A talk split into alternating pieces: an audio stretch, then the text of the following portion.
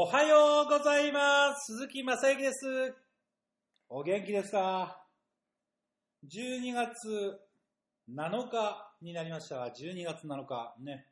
えー最後の月ですわ。2017年も最後の月でもう1週間が過ぎました。もう年末目前ですけども、年末目前にして結構ウキウキしちゃってる人いるんじゃないですか？私のことです。さて、11月後半から12月にかけて私の周りで体壊してる人が本当に多い。体を壊してる人が本当に多いです。あなたも気をつけてくださいね。本当に気をつけてください。まあ、えー暖かくして、その暖かいお風呂に、まあ、5分10分使ってしっかり汗かくことです。汗かくっていうのはデトックスになりますから、デトックスして、しっかり、えーね、えー健康状態保ってください。体温めてね、くださいね。はい。では、えー今日はね、モーニングメッセージシーズン5の第11回、11回目を、えーお届けしていきたいと思うんですけども、結構時間空いちゃいました。ジェームス・スキナー成功の9ステップ、その前、その後、ずっと忙しくてなかなか取れなかったんですけど、モーニングメッセージはもう終わったんですかっていう意見までね、えーもらいましたけども、モーニングメッセージは終わっておりません。えーモーニングメッセージは、これを聞いてる読者さん、えーリスナーさんからのメッセージ、リクエストがなくなったら終わるか、それとも私、鈴木正幸が、えー飽きたらやめるかっていう2種類しかないんですけども、えーまだまだ私、モーニングメッセージを普通に取っていきたいと思ってます。で、メッセージ、リクエストいただいてるんでね、いただいてたけど、えー私の方で流せてなかったっていう現状でした。じゃあ今日も始めていきましょう。はい。えーとね、11期シルバーメンバーのまっすぐ起きる子からメッセージいただいてます。知らないことが多すぎの私です。日本でもこの治療が行われているようです。他人のうんこを注入。デブと野生を司るほどの腸内細菌パワー、1歳でほとんど決まって、その後変わらない腸内環境。腸の状態が心の状態まで、えー、司っているということですね。はい。えーまっすぐ生きる子からね、いただいたのは、まあ、朝一で気になる人は気になるかもしれないですけど、これ本当のことですね。腸内細胞によって同じもの食べてても太りやすい人と太りにくい人に分かれるんですよ。だから腸の細胞を入れ替えるだけで今まで何食っても太ってた人が同じように食べても痩せるとかね、そういうのがあるというのは最近解明されてます。で、まあ、この他人のうんこを注入するっていう、これはうんこを注入するのかな？どちらかというと、大腸菌とかね、そういう、大腸菌かなんかわかんないけど、腸の中の細胞ですよね。うんこ自体は特に害も何もないので、うん、ただの栄養を取ったね、食べ物のカスですから、腸内細菌を、えー注入して入れ替えるということです。太ってる、どうしても太っちゃう人は痩せる、痩せてる人の腸内細胞、細菌をわ分けるということですね。うん。まさか朝からこんなディープな話題がね、来るとは思いませんでした。まっすぐ起きる子、ありがとうございました。では次。もしも読んでいただける場合は、ペンネーム、花でお願いします。鈴木さん、おはようございます。11期生の花です。先日はモーメスでメッセージ読んでいただきありがとうございました。これからお願いした11期生のメッセージはとても心に響いて、あ、違う。こちらからお願いした11期生へのメッセージ。11期生始まったばかりの11期生に鈴木さんから何かね、えー一言二言くださいって言われて、俺が11期生について、たちに対して送ったメッセージですね。これがとても心に響いて、その部分だけ何回も聞きました。私はきちんとスクールを卒業して稼ぐ側の人間になりますので、今後もご指導をよろしくお願いいたします。鈴木さんのメッセージの中で、目の前にあるものをやる人とやらない人がいるというお話がありました。私はやりたいと思ったことが目の前に来たらまず掴んで、不安要素があれば、それをやるためにはどうどのようにすればよいのかっていうふうに考えて動きます。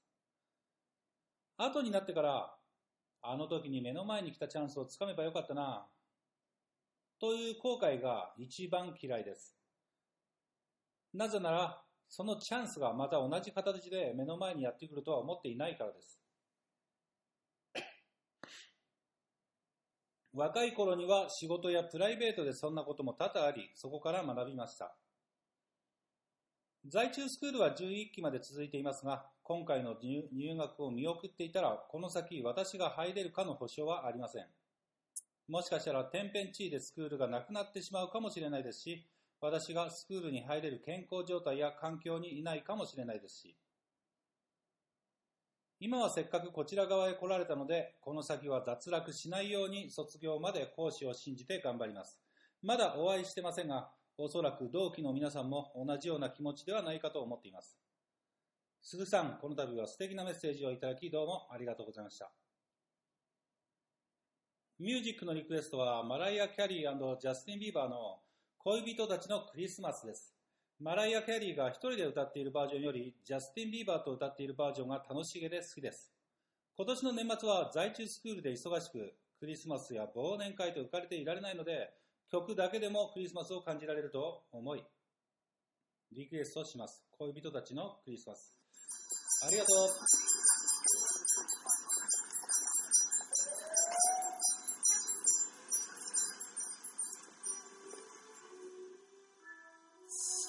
Yeah.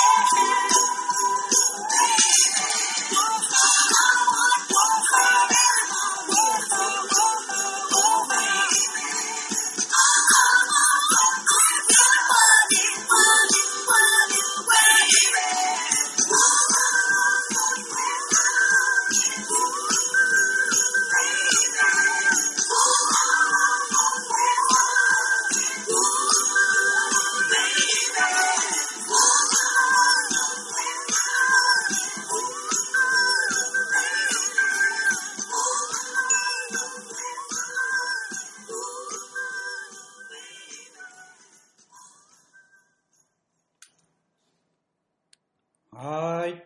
ありがとうございます。えーと、今ですね、えー、いただきましたのは恋人たちのクリスマスということで、リクエストをいただきました。次はですね、えーと、あら、次も花さんからですね。その2日後に花さんからもう1通もらってました。私の方で返事が出せてなかったので、花さんからの連絡が、あの、溜まってたということです。鈴木さんおはようございます。11期生の花です。11月18日、在宅中国語育スクール11期の1回目のセミナーがあり参加させていただきました。初めて鈴木さんにお会いしたのですが、予想に反してとても優しい雰囲気を感じました。動画で話されているのを聞いた時にはわからないその場の空気や鈴木さんの熱量を、直接目の前で話されていくと、いろいろ伝わってくるものですね。セミナーでのお話を聞いていて、口調は時折厳しくもありますが、なんかこの方愛をお持ちだわ、と思ってしまいました。鈴木校長にとっては11期生の私たちは子供みたいなものでしょうから、そう感じたのでしょうか。懇親会ではいろいろな方とお話ができました。何人かの方がなぜか私をフルネームで呼び止め挨拶をしてくれました。今まで一度も会ったことがなくて、チャットワークだけのコミュニケーションしていた方々と直接会ってお話できて、皆さんのややる気をビシバシと感じられたので、私も結果を出すように頑張ると強く思いました。参加して本当に良かったです。ありがとうございました。先ほど大阪での第2回セミナーの申し込みをしました。宿泊先は大阪分と第3回の名古屋分も予約済みです。現在健康ですが明日はわかりません。生きていて体が動く限り途中で諦めませんので、卒業までよろしくお願いいたします。リクエスト曲は愛の愛、ハピネスです。聞くと元気が出ます。ということで、花さんから、2曲目のリクエスト、愛のハピネス。聞いてみましょう。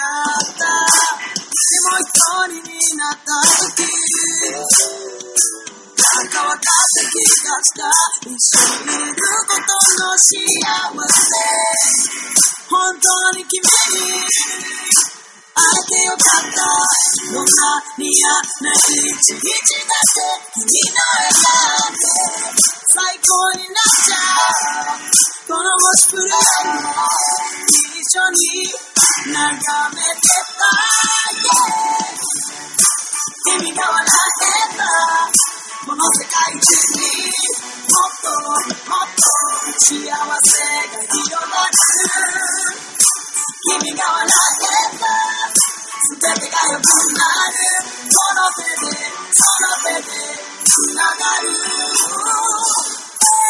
街中が光に包まれてく Oh yeah 君のところにも届いてほしい Oh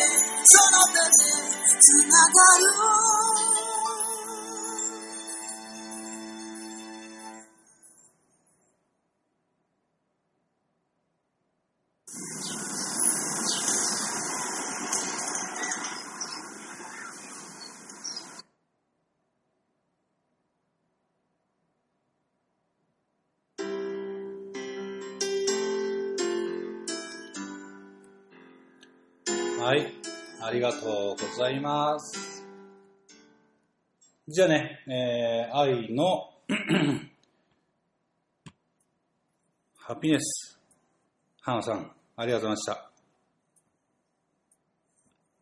そして続きなんですけども、えー、次、最後ですね、最後のメッセージは、今日一番最初にお読みさせていただいた、まっすぐ起きる子、マキコさんですね。だから、はっきり言って、今回2名からですね、もう2週間ぐらいもうメッセージなかったんですよね。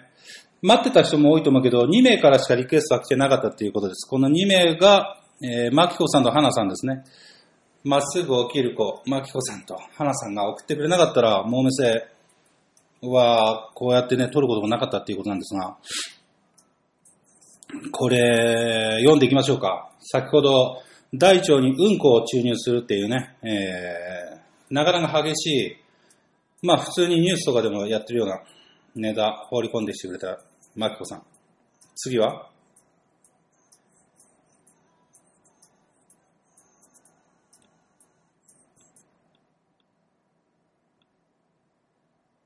リクエスト曲可能であれば、千秋直美赤ちょうちんをお願いします。美空ひばりさんが唯一ライバル視してた話を読みました。どんなに馬が上手い人でも、これほどの情感と臨場感を出せる方はなかなかいないと思います。生き方なのかと思います。この曲の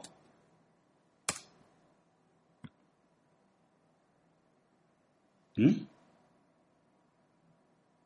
この時代の方の情の深さというか、忍耐強さというか、校長はこの曲はご存知でしたか？千秋直美さんの赤ちょうちん。校長はこれをご存知でしたかっていうことなんですけど、ちょっと聞いてみましょうか。千秋直美の赤、赤ちょうちんって来てるけど、千秋直美の赤とんぼの間違いじゃないかな。赤ちょうちんっていうのが存在しないんだけど、赤とんぼじゃない？これ。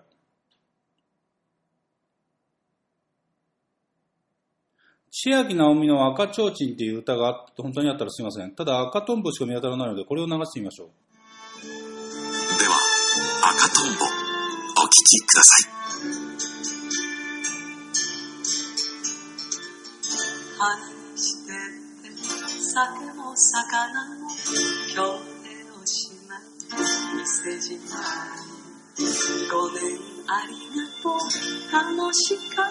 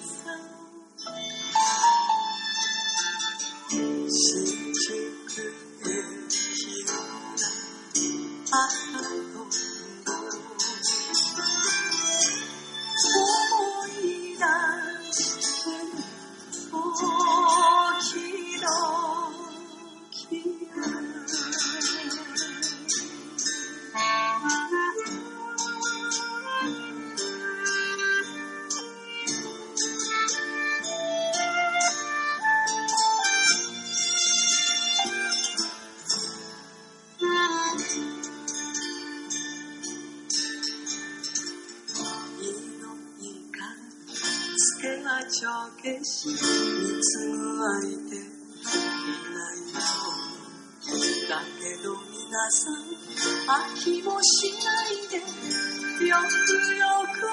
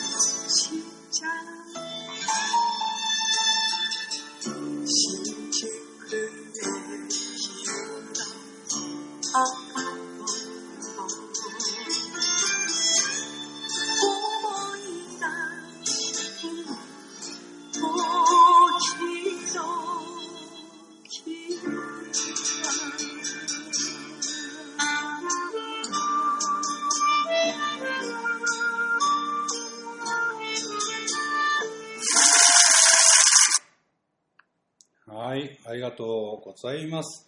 赤とんぼですよね。うん。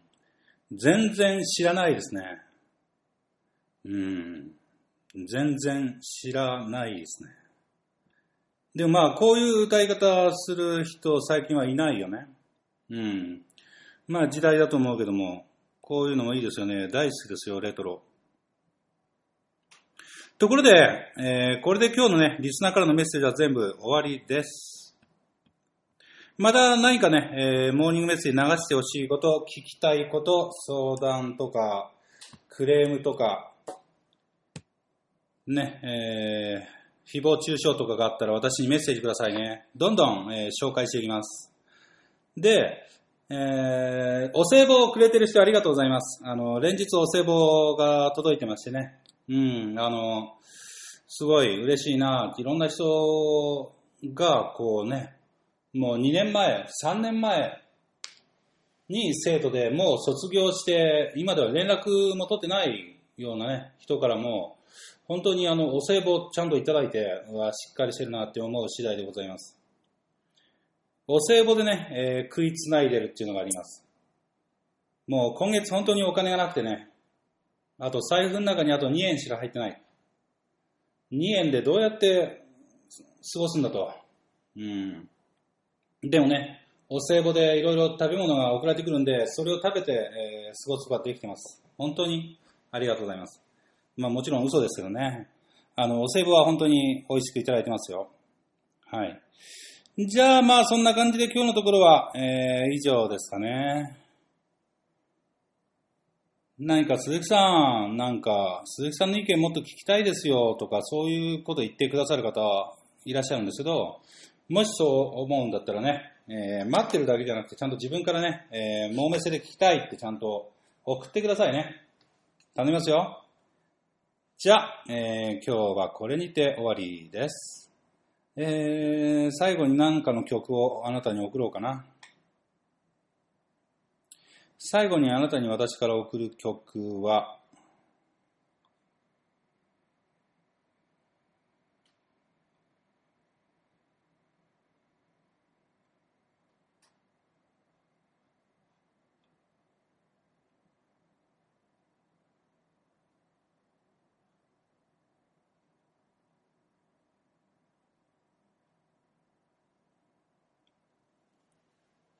こ